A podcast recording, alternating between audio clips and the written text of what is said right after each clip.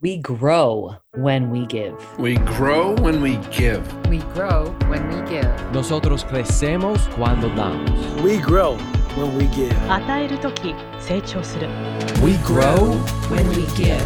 Welcome to ROG, Return on Generosity. I'm your host, Shannon Cassidy. This podcast celebrates generosity at work, not financial giving, giving valuable time, mutual respect, alternative perspectives, and genuine collaboration.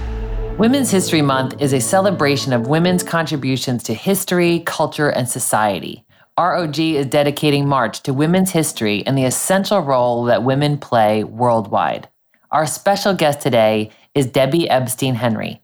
She's an expert, best-selling author, public speaker, consultant, and podcast host on careers, workplace dynamics, women, and law. Debbie is the new president of the Forum of Executive Women in Philadelphia, where I am a member. Of the many things that I appreciate about you, Debbie, it's your humility. You are extremely accomplished and successful on so many levels and still model so incredibly curiosity and grace. Welcome to ROG, Debbie. Oh, thank you so much, Shannon, for that generous introduction. And I do have to say, how fitting the name of this podcast, because you indeed are so generous. Just starting with the invitation you extended to me to be your guest, but also in this beautiful gratitude journal that I received in advance of this interview, and, and just all of the generosity that you exude. So thanks to you, Shannon. Oh, thank you. And I love that you actually use the word generosity and generous in a lot of the interviews that I've had the opportunity to listen to that you've conducted. So I really think that we are kindred spirits and we we have very similar lines of thinking and how to be a contributor and how to use our talents and gifts for the benefit of others and the world. So give us a little bit of your background, Debbie. Where where where were you born and raised and tell us how you a little bit about how you got here today. Sure. So I was raised in the suburbs of New York and graduated college and moved back to New York City and then transplanted to Philadelphia when my husband got a job there um, in the late 1990s. And we lived there actually for 23 years and then recently returned to New York in the outskirts of the city um, after raising our three sons in the Philadelphia suburbs. And I would say something that's really specific to who I am is I've been an athlete my whole life, and my father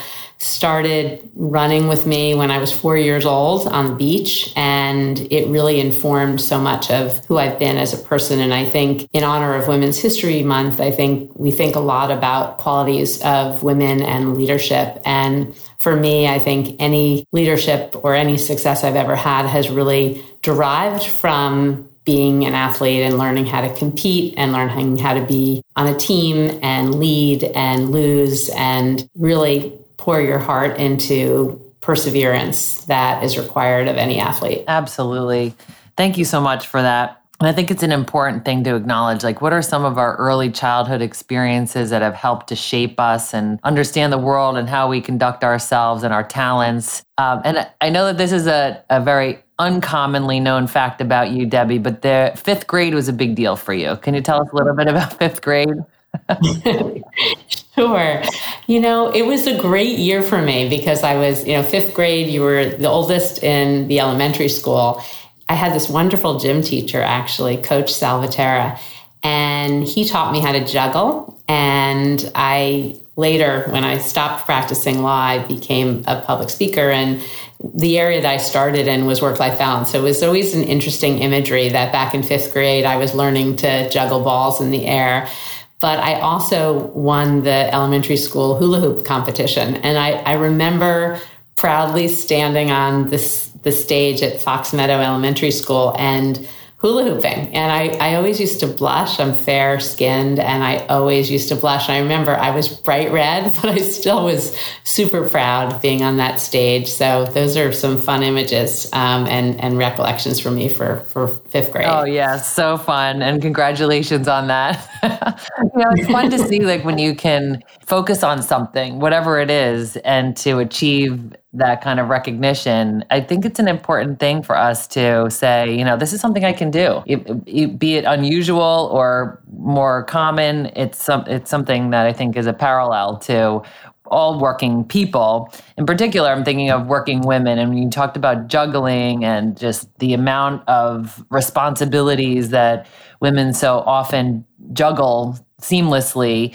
Uh, I think it's a great opportunity for us to celebrate that and to learn a little bit more about what you've learned. Because, like you said, you practiced law and then you saw a need for women to have a more to have more generosity in their workplaces. I actually like the you, you very often use a term called hospitable work environments. Yes. And I think that's something that we can delve into a little deeper. So what do you mean when you think about hospitable working environments? So I was practicing law in the late 90s and I was actually really unhappy. I was trying to play an integral role in my kids' lives, but also be on a partnership track at my law firm. And what I found at that time, and then as a consultant in the legal industry and other industries since, is there always was this tension about, you know, if you had shown an interest and commitment to your personal life, you were in some way not committed in your professional life. And I felt that tension and that conflict was really wrong. And that to me is so much about hospitable workplaces is how to play an integral role in your family life, in your volunteer life, in whatever it is that you do outside of work that brings you meaning and purpose and your professional identity. And why and, and how can we ensure that those two areas are not in conflict? And I think in the pandemic, this issue around tension between work and life has become even more acute, and we're all working at our homes. And we all have windows into each other's homes and lives in a way that we never had entree in the professional world. And I think this is the most opportune time to have a more hospitable workplace and to bring more harmony between who we are at home and who we are at hmm. work. So well said. That harmony and the integration. You're saying that it's like a how do how do we fit it all in, right? I mean, what what is the visual you that you keep in your mind when you think about all of these components of a robust and abundant life? I think of a smile, and I think of you asked before about my fifth grade experience. Funny in um, years later when i was living in philadelphia we were invited to a party and they happened to have hula hoops. And i hadn't picked up a hula hoop really probably since around fifth grade. And i picked it up and i started swirling it around and i still knew how to do it. And i had this big smile. I was it was really joyful. And that's the image that i have in my mind is how can we bring more happiness into our daily work lives and actually by bringing more happiness and satisfaction into our work we will elevate engagement and productivity and performance of employees. And particularly in the aftermath of George Floyd's murder, there's been so much more discussion about people bringing their authentic selves and their full selves to work. And I think that's the other aspect here is that it used to be that you couldn't believe that by showing who you were at home that that was going to in some way impede your success at work. And I think what increasingly the emphasis has been is that having that window into who we are at home is actually going to further make us invested in our workplaces. And we need better alignment between our two lives. And the separation of our home identity and our work identity is really artificial. And we need to get more comfortable about that. And again, by seeing into people's homes in our Zoom calls and otherwise, we are building that trust and having more opportunity to enhance our relationships as a result. Yes. Yes. Enhancing our relationships, bringing our full self, finding that connection between all of these elements of our lives and not separating them. So, how can we create environments where we welcome that? And I know you did some work in partnership with Working Mother, and then you founded the Best Law Firm for Women initiative, where you did a national survey and then you selected the top 50 law firms for women. Uh, what, what were some of the criteria of the organizations who were ranked in that top 50? You've really done your homework. I'm so impressed, Jen, and thank you. We looked at representation of women at every seniority level. And that was really important because representation, the numbers of women and diverse women at different seniority levels is really the proof of the pudding. You know, are they in the law firm context in the at the equity partner ranks where really the lawyers hold the power. So we looked at representation, but we also importantly looked at policies that were in place at these law firms as well as usage rates. Because the policies, yes, that's great to have policies in the books, but the usage rates, again, were the proof of the pudding. Do people feel comfortable availing themselves of those policies? That's actually an indicator of how hospitable those environments actually are. Then we also saw that other firms that didn't have those policies felt pressure to step up to those standards. So it became a vehicle for change, just as historically in the legal profession, publications would would publish what the annual salary was for different law firms at different tiers and this became another lever for change. So it was a really exciting initiative to share the data but also move the needle. When we come back debbie will share examples of when she has seen generosity in the workplace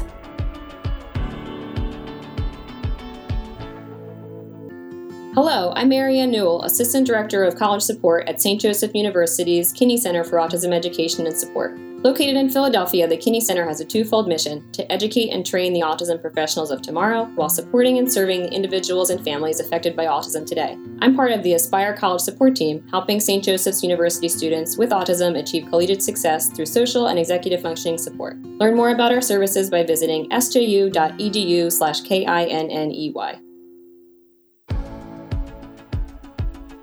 And we're back with author, speaker, podcast host Debbie Epstein Henry. So, what are some of the things that you have identified as generous attributes to a workplace or, you know, generosity at work? When when you think about generosity at work, what what are some things that come to mind? Seeing opportunities for other people when you could conceivably take that opportunity and you give it to somebody else. So, part of generosity, I think, in work is knowing who is that next high potential, who you want to groom, and who you want to provide exposure to rather than just grabbing it for yourself and having the confidence and the discipline to stand aside. And cultivating that next generation of leaders is one of the most powerful things you can do as a leader yourself and understanding that actually part of your effectiveness as a leader is building a succession plan, building a legacy.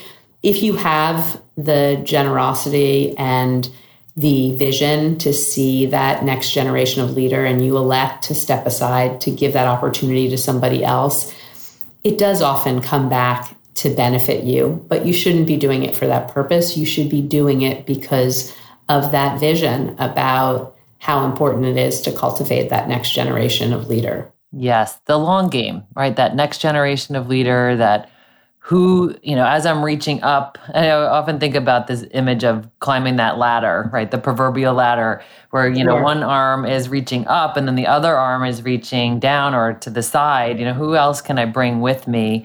So, who is someone who has done that for you, Debbie? Well, you were mentioning before that we're both members of the Forum of Executive Women, and somebody who comes immediately to mind to me is Lisa Detweiler. She is my predecessor. She is the former president of the Forum of Executive Women, and she nominated me to join the forum about a decade ago. And I hadn't been in touch with her. We were former colleagues at our old law firm, but I hadn't been in touch with her for a while. And I, I, constantly marvel at her. And I'm just saying, how have I been worthy of all of this generosity? And I, I can't answer that question. I still don't know why, but she to me personifies that selfless leader and the type of person who is always looking to create opportunities for other women in particular and she went to an all women's college. And I think it just is in her nature and in her blood. And it's what she does every day. And I'm overcome by the generosity she's extended to me professionally and, of course, as a friend. What a brilliant example. You're right. Lisa is a tremendous leader and person. And what an awesome celebration when we think about Women's History Month to look around and see who, the impact that women, through their generosity, their humility, their humor, their resourcefulness, have had on all of us. Um, and I think that's also a, a, good segue to the National Women's History Alliance designates a yearly theme for Women's History Month. And in 2022, the theme is Women Providing Healing, Promoting Hope. What does that say to you, Debbie? Women providing healing, promoting hope. Well, I think of a personal story that really impacted how I've lived my life.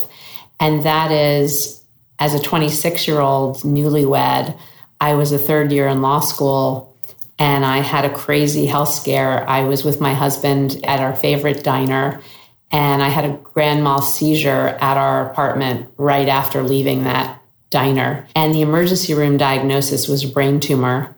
And five days post seizure, I underwent brain surgery. And the miraculous diagnosis from that brain surgery was a rare parasite and the surgeon told me I just need to take some prophylactic antibiotics and I'll be good as new. The reason why I share that story is, first of all, in great appreciation for the medical community. And I think we have all experienced that gratitude for the healthcare profession more than ever over the last years of the pandemic. But also on the question you asked around hope and the theme around healthcare and healing and hope, that really became a very hopeful experience for me because once I realized I had this new lease on life, I really said to myself, I'm not going to waste a day. I'm not going to do what I don't want to do. I'm going to really try to live a meaningful life. And it gave me the courage to leave practicing law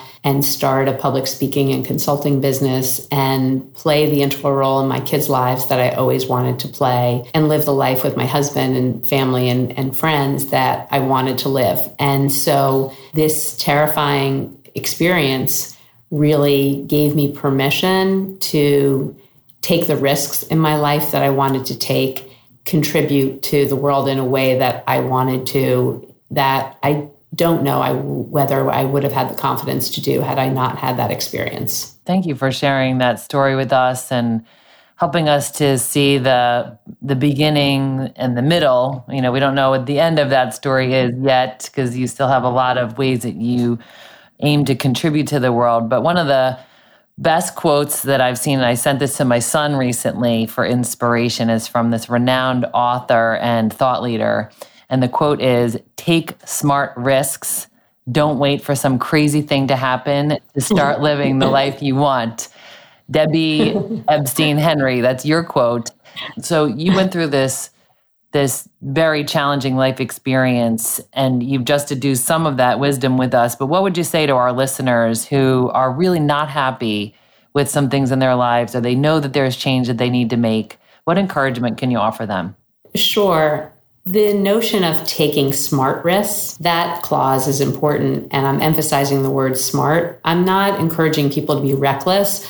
Once i decided that i was not happy practicing law and I wanted to make a change, I ran an event that I just sort of organized on the fly. But the response was so significant to this event around work life issues in law that I knew I was on to something. I didn't know what it was.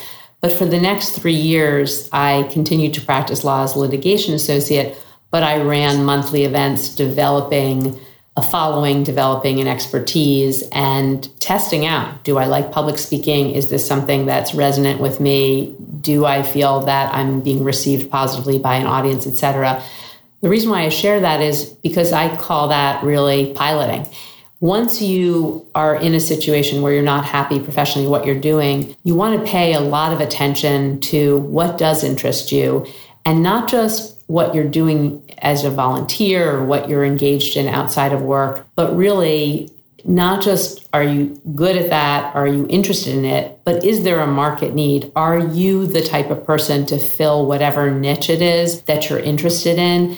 Pay attention to what other people seek you out to do. That's enormously valuable because you're then assessing what am I bringing to this. So being able to buffer the risk by piloting and testing out and, and working out kinks can make you launch in your next career in a much more confident and successful way.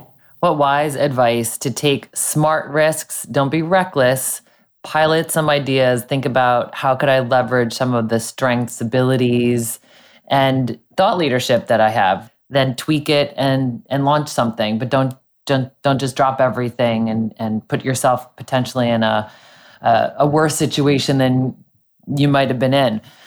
Right. Um, and just your point uh, about tweaking it, that's something I really want to underscore. And I'm glad you raised it because you don't want to just test it out and straddle those worlds and get all this information, but you have to also have the courage to respond to the negative feedback. And as you say, tweak it, adjust, and be informed by that period of time where you are piloting, don't just receive the information but respond to it. Yes, indeed. That that that, that two-way communication, which I know you model and really advocate for. Um, and one of the ways that you model offering generous support and wisdom is through your blog and your speaker series and, and so many of the things that you do. And something that I read that you wrote, I believe it was a chapter in one of your books, and it was make your ask a give and you talk about that in networking and in life. So I'd love for you to unpack that a little bit for us, Debbie. Is the how do you make your ask a give? Sure. And I really when you when you invited me on this podcast and talked about generosity being the central theme around it, I thought immediately of this chapter, Make Your Ask a Give, because I think it's it's really in essence what you should be thinking about as you network at the office, outside of the office, and as you think of yourself as a professional. The idea of make your ask a give is rather than think of yourself as someone with their hand out. When you have to make an ask and we make asks for all different sorts of things. Maybe you're asking for a promotion. Maybe you're looking for more pay. Maybe you're asking a prospective client for his or her business. You can ask for all different sorts of things and we do that or need to do that to really elevate ourselves in our careers. But rather than see yourself as somebody who has your hand out why don't you instead reframe that? Think of yourself as somebody of value who is contributing and then what often happens is that ask becomes a give it becomes a generous act and importantly in this theory around make your ask a give it's not a quid pro quo if it's a quid pro quo then it's not going to be working. What instead you're doing is you just have an air of generosity in how you extend yourselves. You put yourself out there, you try to be thoughtful to people, and sometimes it comes back to you and sometimes it doesn't.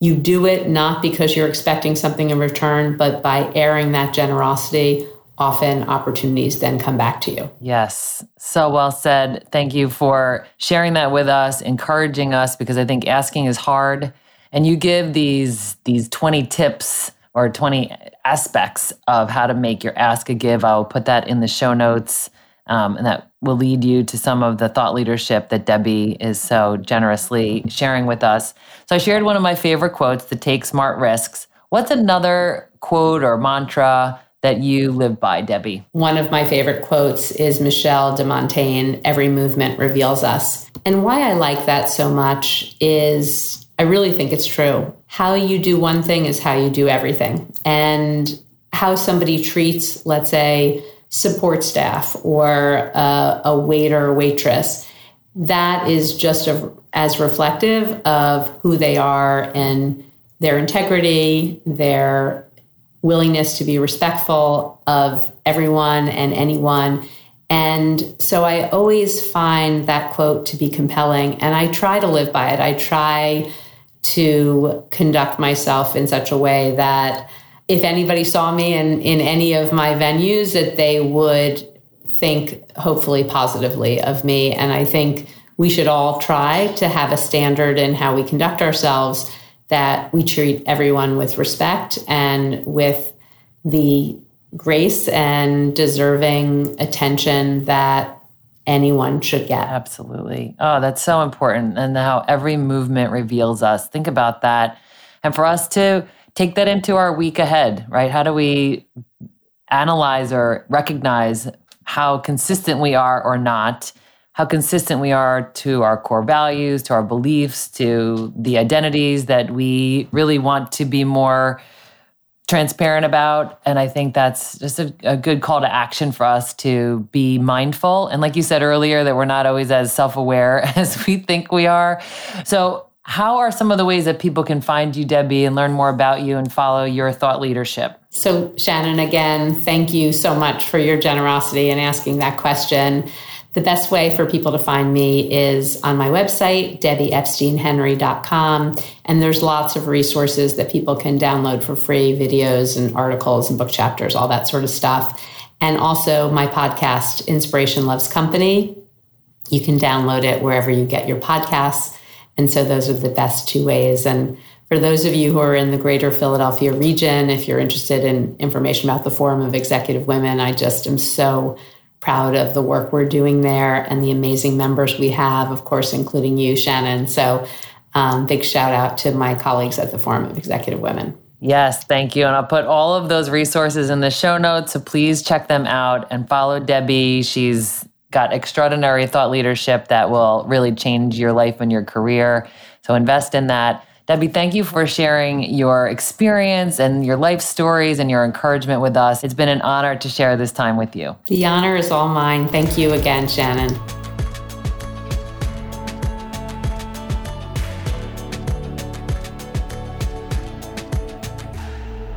ROG takeaway tip how to apply what we've learned to our own work and lives. Debbie effectively shared some keys to success. Number one, create hospitable work environments Two, take smart risks. And three, make your ask a give. Number one, create hospitable work environments. Policy, inclusion, growth opportunities and sponsorship, pay equity, accommodations, supportive and generous leadership, empathy, flexible work arrangements, and offering opportunities to others. All of the considerations of a hospitable work environment take deliberate effort and generous leadership. So collect feedback, prioritize the improvements, establish metrics, and be relentless in the pursuit of change. That's the only way progress has ever been made. It reminds me of the Margaret Mead quote Never doubt that a small group of thoughtful, committed citizens can change the world. Indeed, it's the only thing that ever has. Number two, take smart risks. Debbie underscored smart risks, not reckless. Maybe you've been curious about another career path or a different relationship, places of residency, even hobbies and recreational activities. Do some homework first. Learn about that thing that you're curious about. Ask others who have had similar experiences or who have achieved the thing that you're after. When I started Bridge Between back in 2000, my husband was working for a company that moved us to Pennsylvania. Before we moved, I began some soul searching and asked questions like, what do I wish I had in my leadership roles in corporate America? Of all the places I've worked, what are some of the common issues? I wish I had a trusted thought partner to work things through with to challenge me and hold me accountable. I wish the teams I led or was a part of were productive, compassionate, and trusting. So when it was time to move, I designed a coaching and team development business. I learned and continue to learn from world class leaders and coaches. It was a smart risk. What smart risk does your life need right now? Number three, make your ask a give. As we learned in episode 22 with Wayne Baker, givers need askers. Most people want to give, and most of us don't want to give unsolicited help. So how can you make it easy for the giver? What can you share in advance to give the person offering assistance the context, information, and resources that they need to help you? When you get advice or coaching, follow up with the person and let them know how it goes. That's a gift. They will get the reward of knowing that they made a difference, even if it doesn't work out as planned. And isn't that what all of us want anyway? To make a difference? This week, think about how you can make your workplace more hospitable, one change at a time. Consider what smart risks you need or want to make and what is next in your preparation, and make your ask a give. Join us next week as we continue our Women's History Month celebration with Shirley Powell, SVP Communications and Industry Relations for Cox Automotive. Until then, stay generous, everyone.